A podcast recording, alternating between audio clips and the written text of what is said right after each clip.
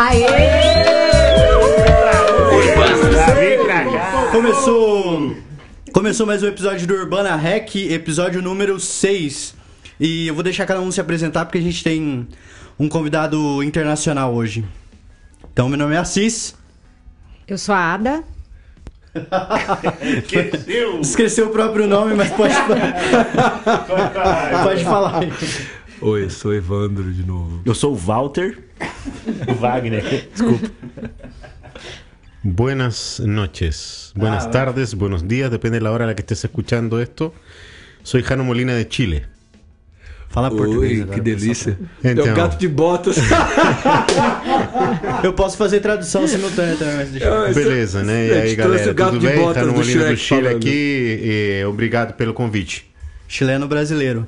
Vamos já pro nosso tema. O Wagner vai contextualizar pra gente sobre o que que a gente vai falar nesse. Eu ia falar nessa noite, mas não é nessa noite. Nesse episódio. Neste episódio. Mentira. É, hoje nós vamos falar sobre o mal ou os males de Igreja Grande. Tem bastante? Tem bastante. Nem tem.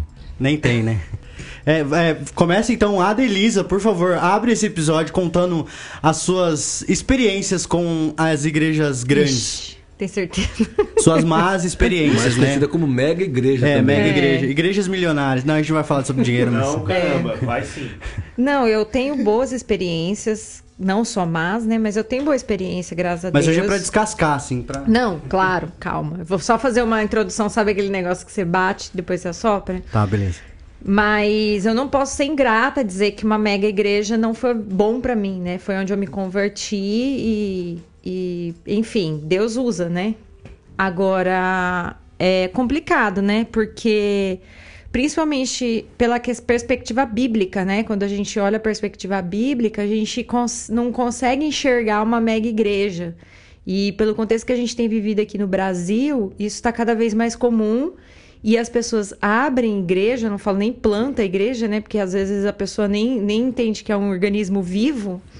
Mas a pessoa abre uma igreja Abre uma franquia. né? Exatamente, né? Ela, ela vem com a, com a franquia e já querendo ser uma mega igreja, né? Com esse objetivo. Então, a gente... A Quando... meta, né? A meta é, a meta, tal, já estipula, né? Os objetivos, né?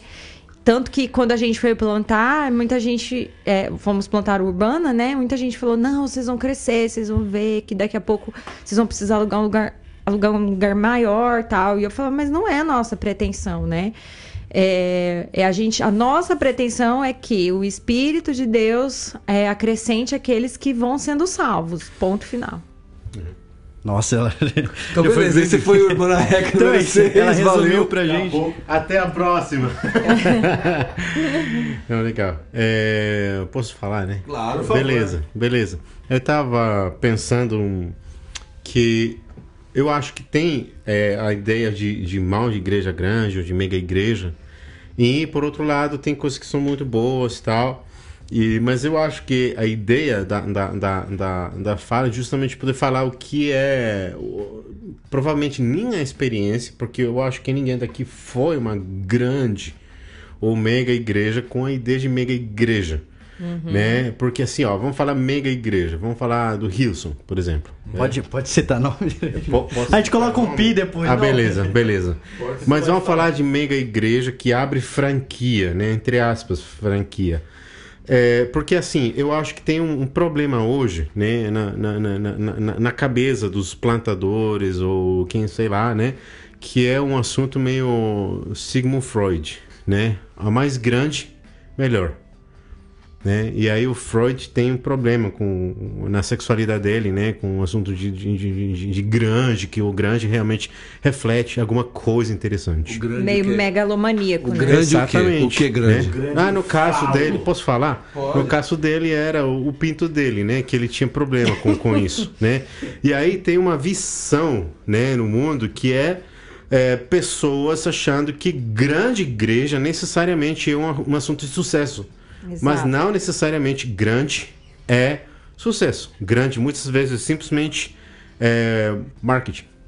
Pronto, É, falei. é, é, é uma igre... é uma, na verdade é uma empresa, né? As pessoas Isso. elas tendem a correlacionar que o sucesso de uma empresa ela, ela é, tem sucesso quando ela é grande, o que é verdade, ponto. É, Mas que eu isso ia a gente falar, não tipo, pode. É verdade, Exato. né? Por essa fama errada de uma boa, uma igreja saudável, que na verdade eu acho que a, a gente até já chegou a, esse, a Uhum. essa conclusão aqui no podcast que não tem como ser uma igreja grande e saudável ao mesmo tempo, né? É, essa fala eu ouvi a, a Ada sempre lá atrás, lá algum, talvez um ano atrás, a Ada sempre falou isso, já vinha falando isso. Eu acho que toda igreja grande, ela começou mal uma igreja pequena. Nem Claro. que tenha sido um mês pequena, né? É, Não, ela não, começou depende, mal. depende. Tem, tem franquia de igreja que já começa arrebentando, É né? verdade. É, verdade. Também. Tem isso também. Rio São São Paulo não foi uma célula, um pequeno grupo que se transformou numa igreja. Exatamente. né? Exatamente. E aí um pouco tá o- tá um pouco tá um negócio de, de- de- das pessoas. Vamos falar da- das pessoas que vão para uma grande igreja, para uma mega igreja, né? Porque provavelmente a primeira motivação deles para ir para uma igreja grande é o que o negócio sucesso eu quero estar lá. Eu quero fazer parte daquela história, eu quero fazer parte de, de, sei lá, louvor. Mas olha assim, a maioria das mega igrejas é, tem um, um, um assunto aí com louvor. Eu não sei se vocês, vocês já perceberam que a maioria, eu não sei se todos, eu não posso falar todos porque não conheço, mas a maioria das igrejas grandes, elas todas, é, tipo, o começo delas é por causa de louvor. Da estrutura, né? E isso vai acompanhado com, com a estrutura mesmo. É, eu não sei. É, olha, eu não sei, assim, eu nunca fui a uma mega igreja, né? Eu tenho que, que, que falar assim, eu nunca fui uma mega igreja, mas é, eu já conheço pessoas, né? Eu tenho um cara que eu conheço que é baterista, e ele é baterista da- agora, da Hilson em Buenos Aires. Né? E- Mas ele foi assim, ele- contrataram ele para tocar bateria na Hilson em Buenos Aires. Pagam ele pra isso? É. Nossa. E ele Claro, ganha claro, bem. Claro, claro. Ele claro. ganha Isso bem. é uma das coisas boas, eu acho. Ele ganha bastante bem. Caraca. É, ele tá ganhando 5 mil reais por mês. Caramba. Então pensa, 5 mil pro baterista, 5 mil pro baixista. É, porque na verdade é- são músicos, né? E Eu não vou mudar de ministros. igreja. É, e, e olha, eles são bom- bons mus- músicos. Sim, mas assim, essa, essa ideia de que você tem que gerar um produto bom, né? E para que seja vendido, né? É muita ideia empresarial corporativista. É, tem Bom, bastante. Vamos pensar num, na questão contextual, certo? Igrejas grandes. Ela só tem, me corrijam se eu estiver errado, ou na América Latina, na América em geral, América Central e Estados Unidos, Europa muito pouco, Quase nada. Ásia em raríssimas exceções, né? E África, com certeza, certo? Não, a África com certeza, mas o contexto da, da África é diferente, né? É um, é um contexto é, antropologicamente falando, um contexto completamente diferente. É, é nesse ponto aí que eu queria. É, as Eu achei características interessante uma a gente pensar nas motivações. é, do, do, do continente americano, por que não existe na Europa e o que acontece da Ásia e África, por exemplo. Olha, a Ásia eu acho que está um pouco contaminada do corporativismo americano. Eu acho que sim, muita coisa foi importada de lá. Quem importa bem menos, sem dúvida, é a África. A África tem a sua maneira, né? O, o culto africano ele, ele não funciona no nosso mundo, né? Assim, assim, algumas experiências que eu tenho de estar na África, em igrejas africanas, óbvio, né? É, cultos com seis horas de duração, isso não, isso não funciona no contexto da mega igreja, né? Isso também não quer dizer, mano, que, que não vá ter os problemas típicos da, das megas igrejas é, daqui. Eu acho que um problema muito grande, a gente não chegou nesse assunto ainda, é a crise pastoral. Como é que você vai pastorear 3, 4, 5, 6, 7 mil, né? 15 mil membros? Como, como é que funciona isso, né? E aí eu acho que, que cai nessa, nessa incoerência bíblica e a crise de desigrejados acontece muito por causa, da, primeiro, das incoerências e segundo, por causa da crise, da crise pastoral, né, velho? É difícil você atender, né? A gente tem muita experiência em pastorear igrejas com poucos membros e a gente fica olhando assim e fala, cara, como é que um cara consegue pastorear 30 pessoas? Como é que o cara consegue pastorear 50 pessoas? É, ele já virou um CEO, né? Não Não, mais. é, não sei se é isso, mas assim, definitivamente ele não ele não consegue ter uma performance plena, né? No discipulado, no cuidar das pessoas. Pra quem que o cara liga? Quem que atende? Quem que vai É, atender? aí, quem sabe vezes- o nome dele? Às vezes você cai, como membro, você cai na mão de um cara que nem tá tão, nem é tão experiente quanto o próprio pastor da igreja mesmo, né? Sim, Aí isso é eu- o, o problemão, né? Porque você é, ser, como que eu posso dizer, atendido, assim, ser pastoreado por, por um cara que não é o cara que você escuta domingo, é é meio estranho, sei lá, eu acho estranho, não é? Uma visão estranha? Então, é, vamos lá. Aí como que a maioria soluciona esse problema, essa crise pastoral? Aí tá os- Fazendo célula. É, Com aí tá o líder. pastor, exatamente, fazendo célula. Aí tem o pastor, aí ele cria uma- um grupo de supervisores, sei lá, Uhum. daí tem os outros caras abaixo. É uma pirâmide, né?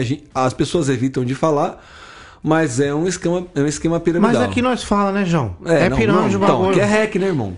Então, e aí, velho, é, o que eu acho que rola uma crise dos dois lados. Primeiro, o pastor não consegue pastorear, o pastor principal.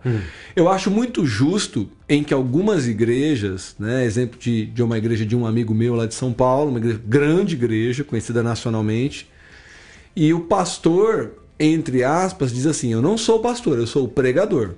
Eu não estou aqui na função pastoral, o que eu acho que é muito justo. Ele tem essa noção, né? Tem essa noção, e assim, o pregador não tem que ser pastor, o pastor não tem que ser pregador, e nenhum dos dois tem que ser mestre. Né? Então a gente tem que ter esse entendimento também, né? Tem, e eu acho que um dos exemplos que eu conheço, tanto na, na- na- no- em livros, como também por causa de um, de um curso que eu fiz de plantação de igreja, é o que acontece com o Tim Keller, por exemplo, nos Estados Unidos, na igreja dele, na Redeemer, aí em New York. É, ou Nova York, desculpa. É, Nova York. Alright. Aí, aí é, ele sempre fala que ele não é o pastor da igreja, mas ele é o pregador, né? Aí ele prega, o É cara nobre é isso, né? mestre da pregação, o cara tem Ele tem livro. tempo pra, pra E crescer O muito. cara investe 40, minu 40 horas na semana para preparar a pregação dele. Sermão de domingo, né? Excelente. Olha, o cara tá dedicado só a preparar sermão, mas aí ele, depois ele confia plenamente nos presbíteros, mas eles têm presbíteros que são pastores ordenados para fazer o trabalho pastoral. E, e aí então tem um, um- um negócio que tem a ver muito com a, com a- a- a maneira de, de ser igreja dos presbiterianos, né? É, eu li, eu, eu, eu teve que fazer tradução de um livro é, de uma igreja batista aqui em, Maring, em Maringá, em Opa! em- não, não, não. É de BH. Mas é uma igreja. Eu fiz tradução de um livro de uma igreja é, que eles funcionam com células. né? E aí, mas é bem diferente a ideia, porque assim, o, o pastor continua sendo pastor da igreja, só que ele tem representantes em cada célula, que são os outros, são os líderes. Aí dá errado, né? Sei lá se. eu não quero é, falar disso, mas é, é que é, eu quero tentar aqui trazer uma, uma, uma comparação. Provavelmente é chata, né? Comparar, fazer comparação sempre é chato, mas por um lado você tem um cara que é o pastor, todo mundo reconhece como pastor da igreja e ele tem representantes, né? Nas células. E eles vão uma vez por semana num escritório do pastor para, tipo, entregar todos os problemas que eles não conseguem é, assumir, que eles não conseguem, sei lá, né? E aí então o pastor fala alguma coisa, dá algumas instruções e tal, mas igual ele está meio afastado, meio longe das pessoas e dos membros da igreja. É, eu acho que a gente não pode se perder do modelo bíblico sempre, né? De lembrar como que Jesus fez.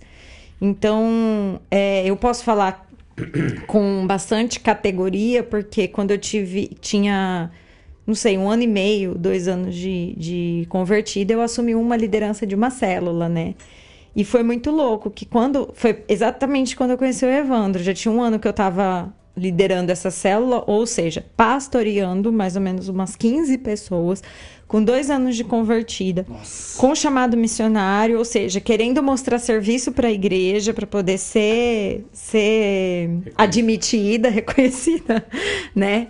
E aí eu, é, o Evandro chegou e falou assim: Mas vem cá, você tem chamado pastoral? E eu falei, poxa, eu não. Eu sou assim da rua, gosto de. Eu sou muito mais evangelista do que pastora, né? É, e hoje eu tenho plena convicção disso, mas na época ainda era, tudo era muito confuso, porque eu tinha acabado de me converter. Então ele falou: pensa nisso. E aí o que, que acontece? É, foi me, me dada essa incumbência de pastorear 15, 20 pessoas dizendo que para eu ser missionário eu teria que cumprir essa função, entendeu? Ou seja, é, as igrejas, muito, principalmente como a gente está falando de igreja grande, né? Eles pegam um modelo e acham que esse modelo é para todo mundo. O problema não é no modelo. Talvez esse modelo ele seja bacana. É na má formação, né? É, ele, só que ele só não é para todo mundo. Isso. Depois disso, eu fui para uma outra igreja onde existia célula, mas era totalmente sadia.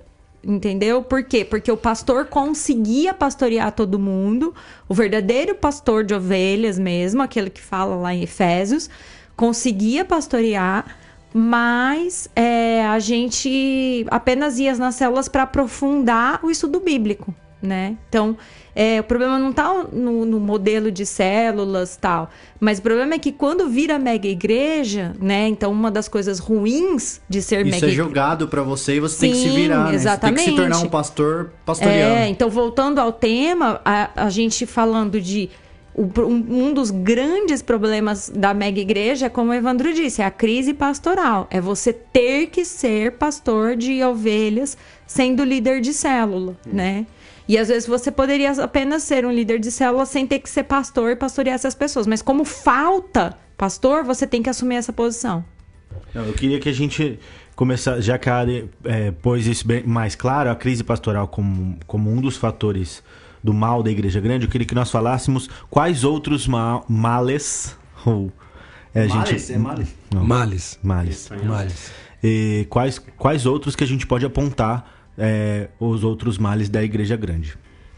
Então, a Ada disse a crise pastoral, é, ainda no- na, na sua pegada, na sua fala, Evandro. E aí, se você quiser começar a falar de outros, o que, que a gente pode apontar como mal de igreja grande? É, então, eu, eu acho que, de um modo geral, a crise pastoral, Wagner, é o grande guarda-chuva de tudo isso. Nossa, é. Né?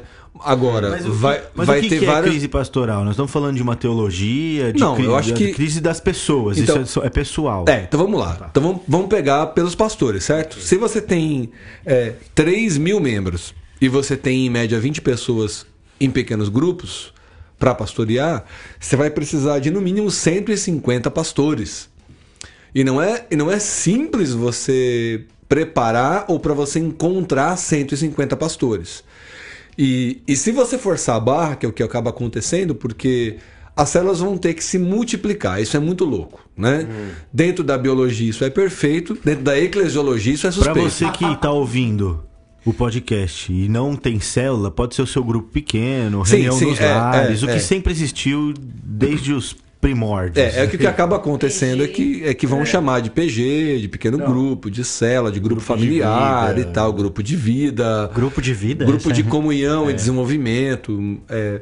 E assim, primeiro, nós não temos nada em absoluto contra o pequeno grupo. Nós entendemos que ele é bíblico e mesmo as nano-igrejas podem e devem ter. E funciona, funciona muito bem. Funcional, principalmente se for natural, né? Se- Principalmente se a gente pegar lá a igreja de Atos capítulo 2 e a gente pensar assim, pô, além de tudo que eles viviam junto, eles comiam junto nas casas e tal, era o rolê, né? Mas não vamos, não vamos lá ainda. Vamos pensar primeiro nos nesses 150 caras que tem que ser da noite pro dia pastores, porque as células ou as igrejas ou os pequenos grupos estão se, se multiplicando. A, a pergunta é: eles são pastores? Então, aí que tá, velho, porque isso mexe diretamente com a saúde emocional e espiritual. Da noite pro dia, eu falo assim: pronto, Assis Goulart é líder de célula e tá pastoreando essa galera. Você tem envergadura emocional para isso, né? Não, isso. Você tem Teórica, suficiente bom- Teórica, é, é, o- plano 3G no celular para aguentar essa enxurrada de WhatsApp e tudo mais? Não, e só pra, pra complementar uma coisa, você é pago pra isso, né? Porque o cara lá de cima tá sendo pago. E você que tem que trabalhar, ralar 40 horas por semana, trabalhar Né? sábado de manhã, não sei o quê, e fazer um monte de reunião e atender e fazer é, depois aconselhamento, lá, lá, lá, lá, lá. É, então a gente tem esse cara primeiro, que é o pastor que, mano, assim, tem que abrir o jogo, né? Podcast, papo sério. É. Mano, os caras estão ficando com síndrome de pânico, do pânico, síndrome do pânico, é, caso de depressão, é, fracasso moral, que acontece muito, o cara vai ficando encurralado, daqui a pouco rola vários problemas, até comportamento de vício, né, mano? É, você, você tocou um assunto interessante. Você falou assim, é, o negócio vai crescer, né? E aí então que no, esquema de igreja em células sempre tem a ideia de que ela tem que crescer, deve crescer, Multiplicar. multiplicar. Só que eu sempre falei assim, ó, tá legal, mas não tudo que cresce é bom, né? A célula de câncer também cresce, ela se multiplica, né? E ela se multiplica às vezes mais rápido do que qualquer outra coisa. Então, não é um, um- um sinônimo de, de, de, de igreja sadia está crescendo, porque câncer cresce, não é bom. Ele é, não é qualitativo. É. Então, aí vamos, vamos fazer o que é. Aí você coloca uma pessoa que provavelmente tem toda a disposição do mundo para ajudar, para fazer grupo pequeno em casa, para fazer, sei lá. Mas o cara não é um, um- um pastor. Então aí vamos entrar no esquema dos dons.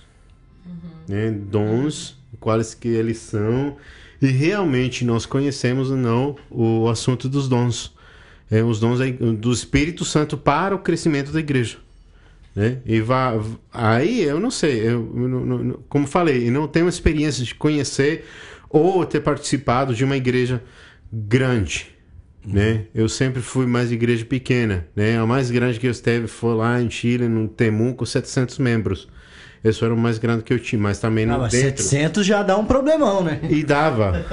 E dava, porque eles só tinham quatro pastores. E sempre que era um problema, né? Mais Pastorear as pessoas. Mais de 100 pessoas, né, por pastor. O, o ponto em que o, que o Rano tá, tá falando é exatamente a noção de, de crescimento. Que é muito confusa e muito talvez deturpada. A noção de crescimento edificado, que a gente tem biblicamente numa teologia saudável, para o crescimento merica- meramente numérico. E principalmente se a gente for pensar que a igreja ela só cresce quando um pecador se arrepende, mano. Sim. O cara que vem lá da outra igreja e vem somar na sua, é, principalmente se for igreja de marca, né, mano? Você tem, não tem jeito. no Brasil a gente então tem igreja de marca. bem, pensa bem. Aí o cara vem, a igreja, ela, a, o hall de membros aumentou, mas a igreja de Cristo não aumentou nada, Nada. É, efetivamente ela não tem. Ela não, ela não tá sendo válida no sentido transformação social. É muito claro que a gente tem nos números estatísticos dos problemas sociais e a igreja cresce e os números também. É inversamente proporcional ao crescimento, que é uma prova. Uma prova, né? Se a gente botar numa planilha clara, sim, e, e- e- contar os números estatísticos de, de crescimento das igrejas, crescimento das igrejas brasileiras, por exemplo, e o aumento da- das desigualdades em geral, violência, morte, assassinato, nananana. a gente vê que efetivamente é muito deturpado o- a noção de crescimento, a noção de edificação e principalmente a noção de igreja, que é uma igreja infrutífera. É, então, essa é uma pergunta que a gente fez aí Brasil afora, né? Se essas igrejas fossem banidas, a sociedade sentiria falta? Se elas morressem, a sociedade faria falta? Sentiria. Sentiria, Sentiria a, a falta. sociedade sentiria falta? Então, essa é uma, é uma questão é, bastante importante, porque nós vemos que existe muita coisa boa acontecendo. Então, se você vai no domingo na igreja, a pregação de repente é do Tim Keller, brother. Então, assim, vamos lá ouvir o cara falar, porque é muito bacana. Só que a igreja ela não se resume a isso. Quando a gente está falando aqui, a gente não está dizendo que, poxa, o louvor não flui. Cara, o louvor deve fluir muito, bicho. Já É o que mais flui, né? É, já tive a oportunidade de, de ir em igrejas Hillsong algumas vezes na minha vida. E, cara, é mó barato ir lá e assistir o louvor. Não é uma coisa intimista para nada, né? Mas é uma coisa muito louca. Se o cara falar, pô, não gostei do Hillsong tocando. É difícil, velho, né? Não gostei da Lagoinha tocando lá. Não é difícil. E também você tem grandes pregadores. Acho que a grande crise é no aspecto pessoal, né? É, eu vejo no Brasil que a maioria das mega igrejas é, tem um espírito elitista, que é uma coisa que é muito complicado, porque isso é, se contrapõe à própria natureza do evangelho, né? Da proposta da vida de Cristo. Esse é o ponto. Esse, esse Né? ponto é interessantíssimo. Porque daí frisar. vira um desfile de carro, vira um desfile de roupa, vira um desfile de bens, vira um desfile, é, uma exposição, uma mostra de histórias de sucesso, de cases de sucesso, entra um pouco do triunfalismo nessas, nessas coisas, e aí vira uma, vira uma sede de triunfalismo mais do que uma sede de conhecer a Cristo ou de se tornar um cristão realmente transformado, reformado, seja lá o que for. Ah, Então eu posso concluir para você que está ouvindo, e aí fica a minha pergunta aqui provocativa: é que é, a ideia do, da atração do evangelho das igrejas não é aquela que é a real. Exatamente. O evangelho ele tem que ser atrativo por si só. O evangelho não é, ele não é atrativo nas nossas concepções atuais, modernas, pormo- pós-modernas e etc. O evangelho não é atrativo. O evangelho da entrega, do serviço, do doar, ele não é atrativo para uma Da morte, né? da morte, da, da, da quenose, etc. O evangelho não tem atração efetiva se a, a cabeça da sociedade é, é formada pelos, pelos triunfos materiais. Mesmo porque não tem. Se for uma pessoa estranha, assim, se for um, tipo um novo convertido, ele não vai respaldar a igreja pequena. Ele vai, olha, se aquela igreja tem muita gente, eu vou lá onde tem muita gente também. E ele, ele julga a qualidade pelo número mesmo. Isso começa desde o Pois é, mas isso seria um sinal de que a igreja está dando certo? Ó, eu queria colocar então. Vou tomar aquela pergunta, né? E aí dizer o seguinte: é, vamos pensar que o que nós conhecemos com sucesso, né, na igreja. Eu falei já, né? Tipo, muita coisa que está relacionada com sucesso tem a ver com música, com o show, com o que eles vão te entregar aquele dia que você está indo para a igreja. Mas aí, é realmente o, o, o evangelho suficiente, né? Aí vamos pensar então, vamos tirar tudo isso fora. Vamos tirar luzes, vamos tirar som, vamos tirar música. Fumacinha. Vão tirar a fumaça, vão tirar, sei lá, e vão ficar com o quê? Acabou. Né? Aí então, tô pensando se agora, né? Tô, tô lembrando de uma, uma, uma, uma grande amiga missionária que ela tá em eh, fazendo missões em Síria. Ela estava na Iêmen, aí agora foi para Síria, ela casou com um pastor, era um, um- um pastor de uma igreja, né? Da igreja perseguida lá né? Aí caçou e foram para Síria. Eles estão lá, estão lutando lá, eles estão escondidos lá. E o evangelho é e continua sendo sucesso. Mas é só o evangelho. Puro e simples. Não tem fumaça, não tem louvor, não tem nada. E ele continua sendo assim eh, sucesso. Eles estão batizando cinco, sete pessoas por semana. E assim, É. também não é pra ser sucesso, né? Se a gente for pensar, você acha, você, a gente é, olha pra para a Bíblia de novo e, e vê a- o contexto que Jesus viveu, foi sucesso. Depois que ele pregou, a, a, a, a vida dele, né, foi o evangelho. Depois que ele morreu, foi um sucesso? Não, não foi. Então, é um ministério sofredor, pelo menos aquilo que eu entendo através da Bíblia, a partir da Bíblia, é um ministério sofredor. Quem quiser ler a respeito disso, tem um livro fantástico. De um, eu não sei qual que é a tradução em português, mas o autor chama-se Rodney Stark. A- Tipo o Stark do, do Tony- Tony Stark, o mesmo sobrenome, só que ele chama-se Rodney. Ó, pega aí na internet, procura lá, e é um livro fantástico que fala do crescimento da igreja no primeiro século. Fantástico. Ah, que- Chama o crescimento do cristianismo. Amém. Aí esse livro aí tem muito do que você está falando agora. Sim. Eu quero agora só assim pensar no seguinte, porque a gente tem falado é, das- dos pontos negativos da mega igreja, porém eu queria deixar uma pergunta. Eu tenho a minha opinião, mas eu queria ouvir a de vocês.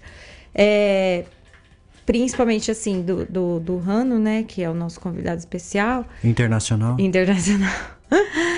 É, a questão assim, por exemplo, eu vou plantar uma igreja e de repente as pessoas começam a vir, vir, vir e é muito e, e tá fazendo sucesso, entre aspas, né? A igreja. E tá crescendo e, e começa a ter, de repente, uma igreja tem mil membros. Qual que é a solução para isso? O que, que vocês acham? Célula. Não, não, é, é- Cara, eu sou muito favorável à igreja crescer pra fora. É, Como assim? Ela, ela se multiplicar mesmo como igreja e, e alcançar outras, outras partes da cidade, enfim. Eu acredito muito na igreja é, quando ela é eficaz, quando ela é eficiente no contexto social e como agente de transformação social que ela se multiplique para outros bairros, para outras regiões da cidade. É mais ou menos como, como a gente tem as antenas de celular. Né? Se você começa a se distanciar de uma, de uma antena de celular, de uma, de uma antena da operadora, seu sinal vai ficar fraco. Né?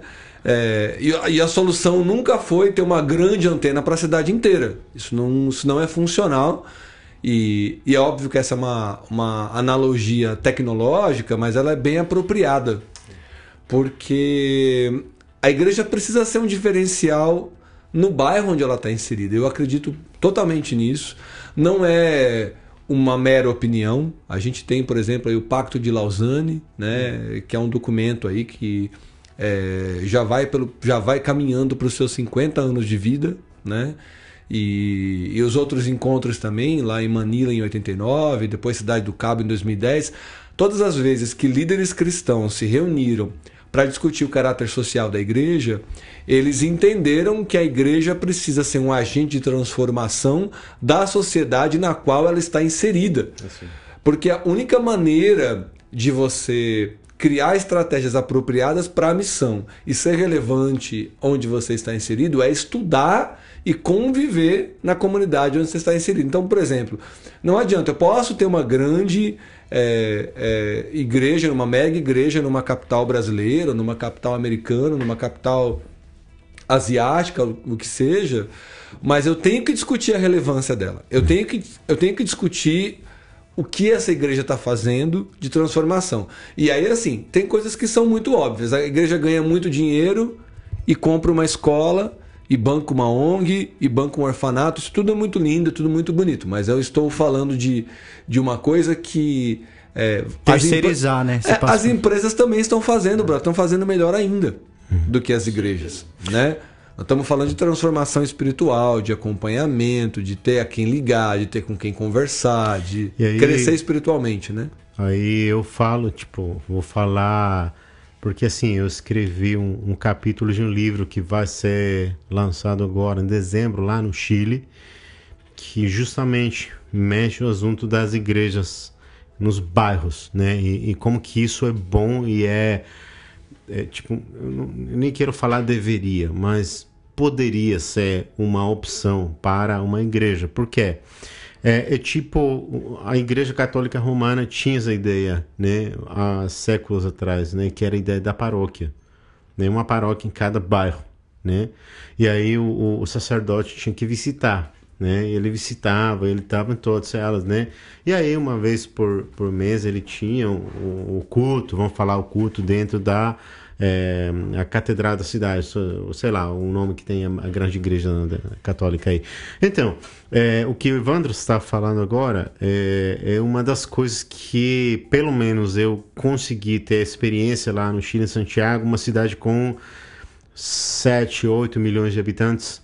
E aí, então, tentando de montar várias igrejas pequenas, vamos falar pequenas, nós pensávamos e falávamos assim, ó, igreja é para um pastor só conseguir né, visitar, atender pessoas, não mais de sei lá, 40, 60 já, no máximo, de pessoas. E estava dando certo. Nós tínhamos duas igrejas, plantamos duas igrejas, que é, é uma igreja só com dois. É, como que eu falo? Com dois, Núcleos? É, dois núcleos, mas que eles tinham atendimento pastoral, porque numa estava um pastor e outra estava outro, né? Além dos presbíteros da igreja, porque acontece na igreja presbiteriana. Então tava os presbíteros da igreja, mas tinha dois pastores atendendo as pessoas. E cada um, bom, eu tinha um pouco mais de 90 pessoas, né? Porque eram famílias, culto de manhã. E no culto da tarde, outro pastor tinha as, as outras pessoas que já era, dava para 130 pessoas total, né? Da igreja. E estava dando certo. Só que o crescimento, vamos voltar à ideia de crescimento, o crescimento era mais devagar. Não era assim explosivo, mas era mais devagar. Mas as pessoas aí, eu saí da igreja por diferentes motivos, né? Eu tô já fora, mas ela continua crescendo. Né? Agora está por perto de 150 pessoas e está há um, há um ano já que estou fora. Então, aí, olha, é, é- provavelmente a, a nossa ideia de, de crescimento necessariamente é explosivo. Né? Plantou igreja, pum, é, já tem 200, 250, 300 pessoas. É o que eu acho que acaba sendo, vou usar palavras um pouco fortes aqui, né? Eu acho que acaba sendo imoral e irresponsável. Porque o cara quer falar que ele cresça, e vamos dizer que ele vai crescer realmente. O Diniz Braga fala muito isso. Vai crescer de maneira explosiva. É, e, e vamos dizer que ele vai crescer, evidentemente, com novos decididos por Cristo. De pessoas que estão é, atoladas no pecado, atoladas em injustiças, em desigualdade, em vulnerabilidade e que vão vir a Cristo. Digamos que eu caia para dentro de, de, de grandes zonas urbanas onde há desigualdade social, grandes periferias e que de repente, cara, eu jogo a rede lá e venha 300 fiéis, mano. E que venham as, as profissionais do sexo, e que venham é, viciados, e que venham pessoas doentes, e que venha tudo isso, e que venham os pobres e as viúvas. Aleluia, glória a Deus, mano. Aleluia, é. Só que eu tenho potencial para cuidar, atender, encaminhar, discipular, porque aí a gente tem que ver também o que que é a figura do pastor e o papel da igreja. A gente, a gente consegue imaginar um cenário em que a igreja, vamos usar a expressão, sofrendo um acréscimo de 300 fiéis de um mês para o outro, mesmo que seja fruto de um trabalho evangelístico, missional, sério. E o Espírito Santo. Como é que você cuida, velho? É. Entendeu? Como, como é que cuida? E aí, aí eu acho isso muito importante, porque esse crescimento que eu estou falando, eu sou um exemplo lá em Santiago do Chile, né? Igreja que estava com crescimento, e o que, graças a Deus, e eu dou glórias a Deus aqui, três glórias a Deus, como falam os pentecostais lá no Chile, né? Eu dou glórias a Deus de que ah, os crentes que começaram a visitar a igreja, né? E começaram a chegar na igreja que, que, onde eu estava é, trabalhando lá no Chile, ele chegou a um ponto de umas 60 pessoas, 70 pessoas que já eram cristãos, mas que estavam por trás do, do que é novo, vou falar novo entre aspas.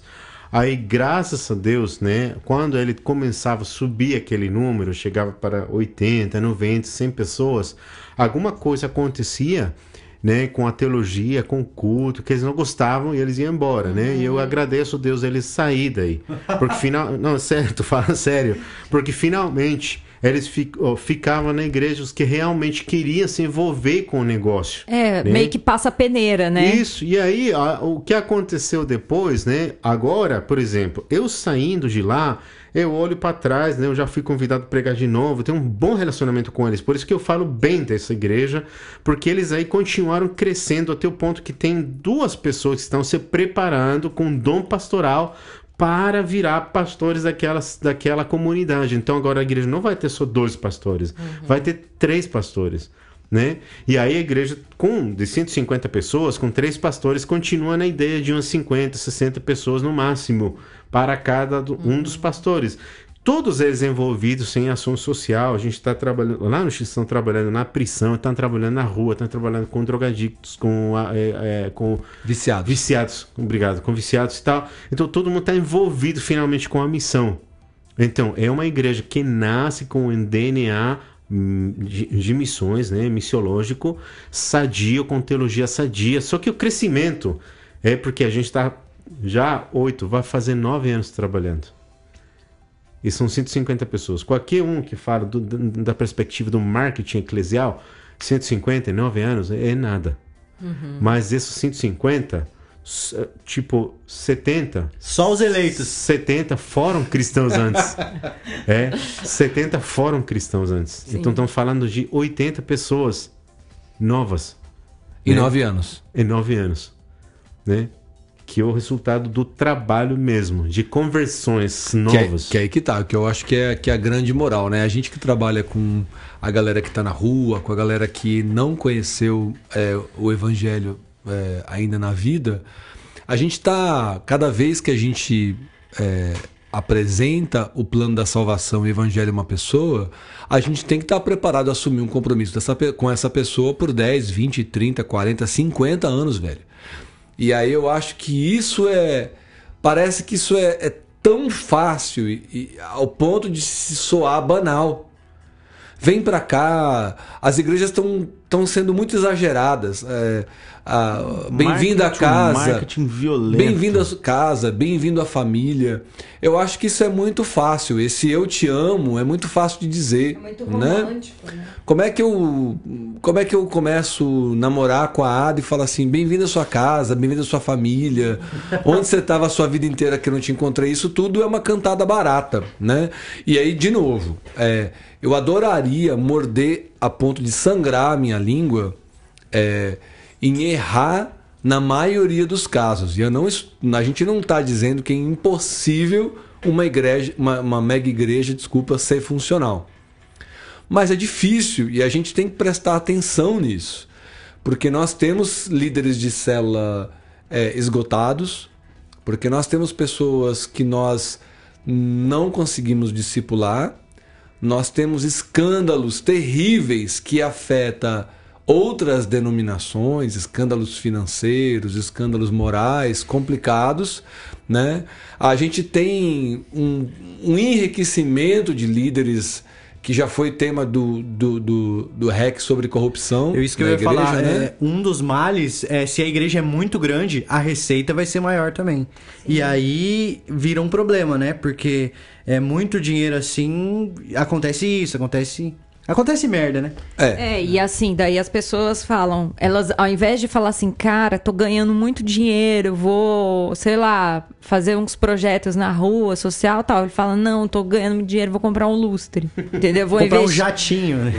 Não, às vezes não é nem pra coisas não. pessoais, mas às vezes o cara quer investir em estrutura. A galera não compra o jatinho porque ele faz a rifa pro pastor ganhar, entendeu? Ah, que é o carnê. Aí tem o carnê, você compra o carro, depois compra o jatinho. Mano. Isso tem Essas mesmo? coisas que o Wagner fala por- com propriedade por ele já ter vivido me assustam demais. É, fala aí isso desse não problema financeiro da, da, da mega igreja, porque você tem. Você já tem jatinho? Não, mas eu quero. Então, você que tá ouvindo o REC, a gente vai lançar agora, vai ter o QR Code pra você comprar o, o seu, a sua rifa pra me dar um jatinho. Do- outro problema da igreja de igreja grande é a rotatividade. Como as pessoas elas não criam raízes, porque claro, É ruim? porque é bem ruim, né? Porque é o seguinte, as igrejas são grandes McDonald's, grandes shoppings, né? Você chega pro show, tem um evento, é o cara tocando na praça de alimentação, você fala, pô, vou comer um McDonald's. Aí você come um McDonald's, que é super rápido e vai pra onde? Que é o que você quer ouvir, né? E vai pra sua casa, né? Vai pra sua casa. Achei que você ia falar vai pro banheiro. Não, você vai para sua casa utilizar o banheiro, né? Então, como você espera, é, as pessoas esperam uma relação muito fast food com a fé e essa e essa relação do show da fé. né? Opa! Você, você Cuidado tem aí essa uma rotatividade muito rápida, né? Você, você tem essa rotatividade porque você não tem uma qualidade. E se você for na igreja agora, numa mega igreja, é, sei lá, em uma semana, em duas, três semanas, aquelas pessoas já estão em outras igrejas porque alguma coisa não apeteceu elas, então ela vai ter que ir Exatamente. para outra igreja porque ela tá querendo buscar. Então, se ela foi no num fast food X na primeira semana, na segunda, terceira semana ela vai no outro. Exatamente. Existe até um. Eu vou, vou encontrar o autor um- uma hora eu falo, mas existe um poeta que diz assim: quão fantásticos são as pessoas que a gente acabou de conhecer, né? Então é assim: as pessoas chegam nas igrejas, se apaixonam, se enfeitiçam por aquilo. né? Às vezes o pastor, meu Deus. Aí passa um tempo, você vai comendo um quilo de sal junto com a pessoa, você já acha um porre. Aí você, o que, que você faz? Chuta, né? É, isso que as pessoas fazem. A- por isso essa rotatividade. É, a Ângela Damasceno, que é uma das ministras lá no Urbano, ela fala isso, né? Que as igrejas estão cheias de pessoas que estão entrando para pegar o que querem, né? Para comprar, adquirir o que elas querem. E no primeiro momento em que elas estejam insatisfeitas com o produto, elas mudam de marca. Tem um, um pensador coreano, mas ele fez todos os estudos dele, O Young Cho. Byung-Chul Han. Cara, mas eu gosto muito dele, né? Eu gosto porque ele justamente fala a respeito disso, como que as pessoas... Uma das coisas ruins desse tempo hoje é justamente a, a falta de fidelidade. As grandes empresas sofrem muito. O mercado de E trabalho, né? Com essa montar- gera- nova geração. tem que montar um esquema de fidelidade, mesmo eles tendo bom produto, boa marca, eles têm que colocar um assunto de fidelidade. E aí vamos pensar agora no mercado laboral, né? Porque a, a nossa eh, sociedade hoje, eles sempre estão trabalhando em um lugar, mas de olho no outro, né? Se tem uma melhor opção, né? Então vai para lá. Mas aí então, qual que é a nossa fidelidade dentro da igreja? Nossa fidelidade vai ser com o pastor, a nossa fidelidade vai ser com a igreja mesmo, com o projeto, a igreja, a nossa fidelidade vai ser com o quê, né? Aí que eu estava falando antes de começar o podcast, né, que uma das coisas que eu acho bem interessante também de falar é porque igreja que está fazendo o trabalho, igreja que é sadia na teologia, igreja que está tá rolando bem e tal, elas continuam sempre sendo igrejas pequenas. É verdade. Sendo boas igrejas. Porque não é atrativo, né? Exatamente Já- isso. E aí tem um ponto que é o seguinte: você vai nessas nas igrejinhas pequenas, tem aquela tia que tá lá desde a Exato. de criança, é. tá ligado? Putz, aquela tia lá, é a que manja de Bíblia, tem É 95 a única que vai na anos. reunião de oração. né? Exatamente, ela tá aí na igreja desde os dois anos de idade, entendeu? Passou 12 pastores e a tia tá lá. É. Você entendeu? Ah, Você não vê isso em outros lugares. Você não vê isso na, na minha igreja. Não, cara. Por, por quais motivos? Ah, beleza, a rotatividade ou porque a pessoa se converte mesmo. Olha aí que interessante. É, porque, na verdade, assim, é o que, é que eu, eu e o Evandro a gente conversa muito. Ele fala assim, você. É, o Rano falou, né? Por fidelidade a Cristo, a- não é só fidelidade a Cristo. Porque, poxa, Cristo está em todas as igrejas, está dentro de mim, ok. Mas você fala, meu, eu acredito nesse projeto. Né? Então, assim, é, a pessoa. É, é o que eu falo, você tá no Urbana porque você acredita no que o Urbana faz, porque é relevante. Então, pode, pode aparecer o, qualquer um, pode o Evandro dar uma gafe, pode eu tropeçar e quem seja que Alguém for- pode morrer também, né? Exato. E você vai continuar acreditando no projeto? Que é minha especialidade, só pra falar. É, e você vai acreditar, você vai continuar fi- fiel a, a- ali por você acreditar no projeto, né? Então é isso que as pessoas precisam pensar e acabar com essa rotatividade que o Wagner colocou. É, a Adata tá falando uma coisa que é fundamental, né, cara? Que é senso de propósito. Por que eu vou à igreja? Qual é a minha motivação? Por que é, eu, eu, eu, eu saio da minha casa? A grande questão até é por que eu coloco a minha melhor roupa, que foram alguns conceitos que foram muito complicados e que eles são muito é, evidentes, principalmente nas grandes igrejas, nas grandes igrejas, né? É, a questão do produto é muito, é muito complicado, a questão da, da, da fidelidade à marca, né? Nós estamos aqui, eu e o Wagner, a Ada, algumas pessoas que, que fazem parte da espinha dorsal do Urbana, por exemplo, né? Óbvio que a gente não está puxando a sardinha, até porque eu vou falar, é, é comprometedor em vários aspectos, mas a gente planta a primeira igreja alternativa numa grande região, depois de anos, e as pessoas começam a vir porque é um ambiente completamente diferente, porque a gente tenta ser orgânico, porque a gente tenta fugir de tudo que a gente viu que não funciona em grandes estruturas. E de repente a gente vai lá, cria uma marca, cria os nossos programas, as nossas maneiras. E a primeira coisa, é, dentro do primeiro ano de vida do Urbana, foi que nós percebemos da parte de Deus, pelo nosso aspecto de relação e, e pelo senso de propósito que as pessoas, muitas pessoas estavam mais apaixonadas pela marca urbana do que por Cristo. As pessoas estavam muito mais apaixonadas pelo nosso modelo de pregação do que por Jesus. Que elas estavam muito mais interessadas no nosso programa do que na manifestação do evangelho. Isso Ou é muito louvor, né? Ou louvor. Ou louvor. como- no nosso caso, que não é tão espetacular assim, né? Mas a gente se esforça. Agora, é complicado, porque daí você tem que trazer as pessoas de volta para o evangelho. Só que, é, proporcionalmente falando, é muito mais rápido e muito mais é, fácil de resolver.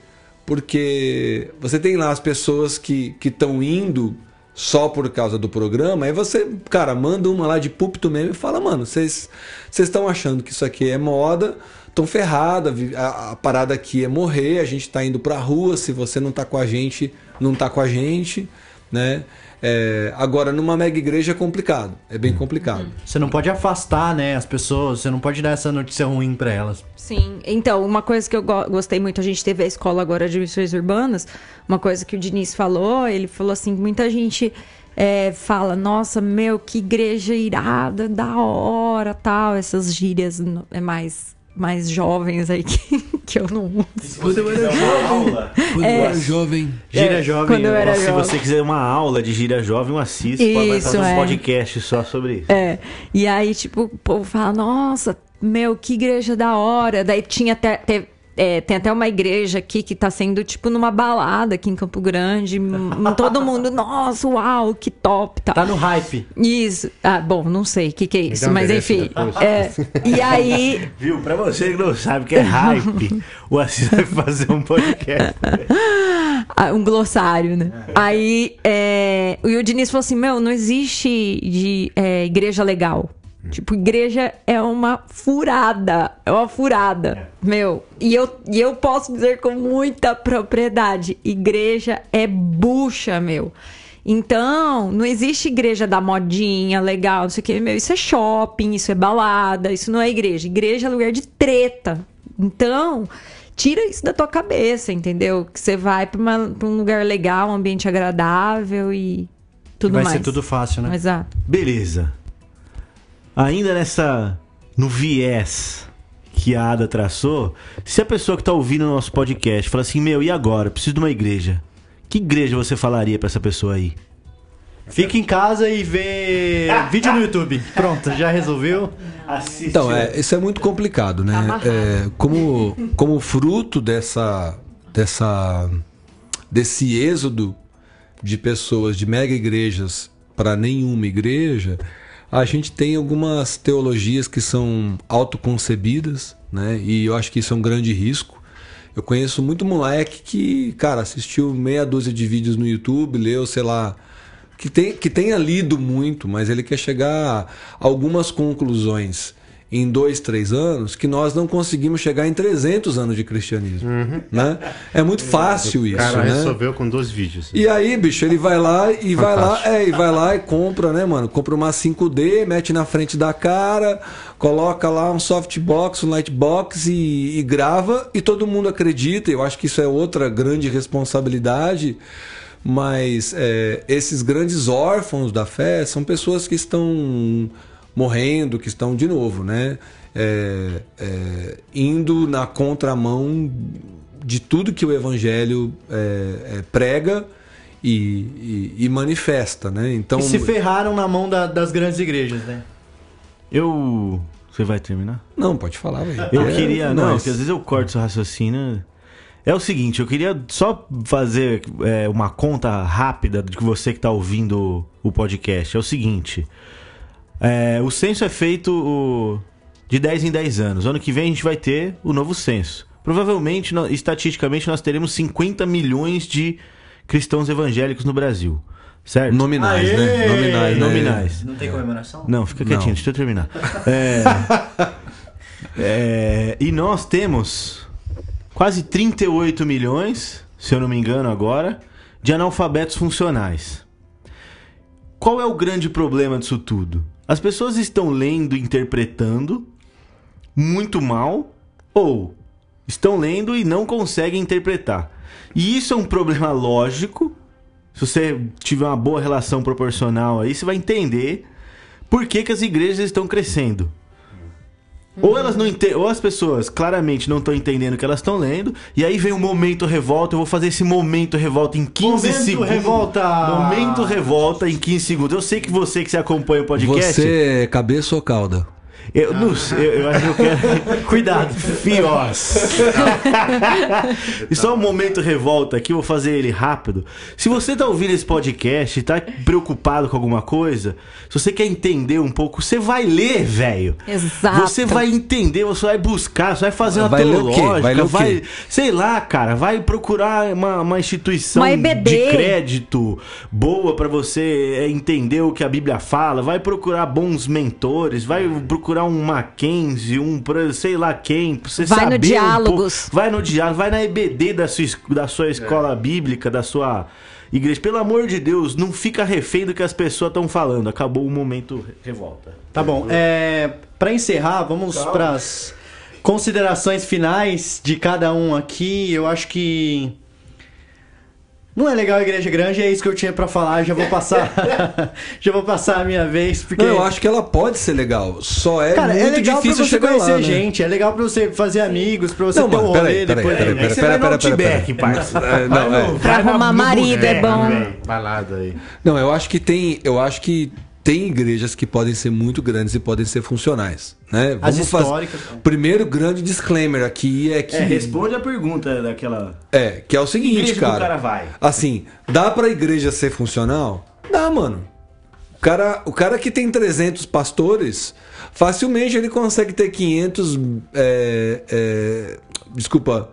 15 mil membros e pastores vão, vão pastoreando de 50 e 50 pessoas, vão ralando, que todos eles sejam ministros remunerados, porque para você pastorear 50 pessoas bivocacionado é super complicado né? Você vai ter que estar full time. Aí entra uma outra questão que é uma questão trabalhista, porque a igreja não quer bancar o pastor. A igreja quer pagar é, 600 conto pro pastor e falar, beleza, eu te pago 600 E reais tá por ótimo. mês e você cuida de 500 cara, entendeu? Não, não, não, não- É- é- existem questões até trabalhistas nessa, nessa, nessa questão que, que, que, são, que são questionáveis quando você tem uma mega estrutura. Mas, de novo, não é sinônimo. Tá? Assim, se você falar assim, ah, mano, esse podcast então foi para chegar à conclusão de que mega igreja é sinônimo de caos eclesiástico. Não é. Só que é uma fórmula muito complicada. É muito complicado chegar lá. Faz Né? uma lista então das Não, é- igrejas não, é- mega e. não, é- Isso aí você tira a prova. É, mas assim, por exemplo. Pesquisa lá. Não, nos Estados Só aí Unidos. também. Não, nos Estados Unidos, bicho, tem igreja que vai lá, o cara fala assim, mano, eu tenho um 50 milhões de dólares, eu vou pegar os pastores no LinkedIn, vou contratar 200 pastores e começar uma mega igreja com um programa animal. Tá ligado? Tem lugares do mundo em que consegue fazer isso, bicho. consegue mesmo. É que nem banda da Nuclear Blast, pra quem é do para quem é do babado, é, né, do metal extremo, que as bandas da Nuclear Blast, cara, o cara fala assim, então, eu quero o baixista do Paradise Lost, eu quero o vocalista do Dimmu Borgir com, entendeu? E aí o cara o cara pega, né, mano? Tobias Semi, o Steve Wilson e vai lá e monta uma super banda e acabou. É que nem NBA, né, mano? Entendeu?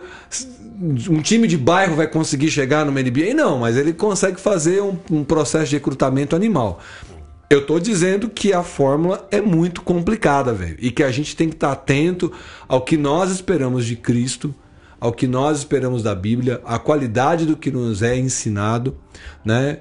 Tomar como exemplo os, os cristãos da cidade de Bereia, ter conhecimento bíblico, entender a profundidade bíblica, não aceitar os jargões do tipo Deus que escolheu como cabeça e não por cauda. E, Não e- tá na Bíblia isso? Hum, Cara, é, tá no mesmo capítulo de Faça a tua parte que te ajudarei, tá ligado?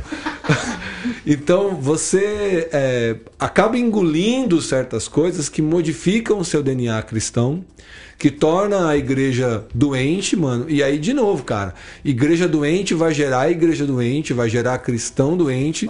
E aí a treta fica muito grande, porque a gente tromba com esses caras na rua todo arrebentado, né, velho? Todo arrebentado. Então, aqui a minha consideração final é que pra fazer uma igreja, uma mega igreja virar, mano, tem que comer muito feijão ou ter muita grana. É. Simplesmente falar que seja ela grande ou seja ela pequena, vá por trás de igreja que prega o evangelho cada vez.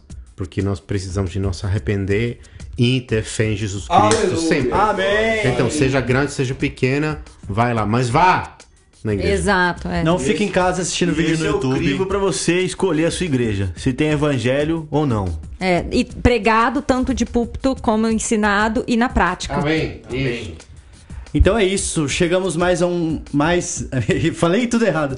Chegamos ao fim de mais um episódio do Urbana Rec. Aê! Siga a gente nas redes Agora tem que sociais. falar de igreja pequena também, mano. É, então, a gente falou todos os males da igreja pequena, mas também dá Não, pra grande. ser. É, desculpa. É, o- Falamos dos males da- das, das igrejas pequenas. das- ele tá conseguindo. Consigo encerrar mais. Então dá pra falar também do- dos males da igreja pequena também, porque dá pra ser ruim e ser é, pouco também. Dá. Siga a gente na rede social, no Instagram, UrbanaCast, e é isso. Até a próxima, tchau. Aê! Tchau!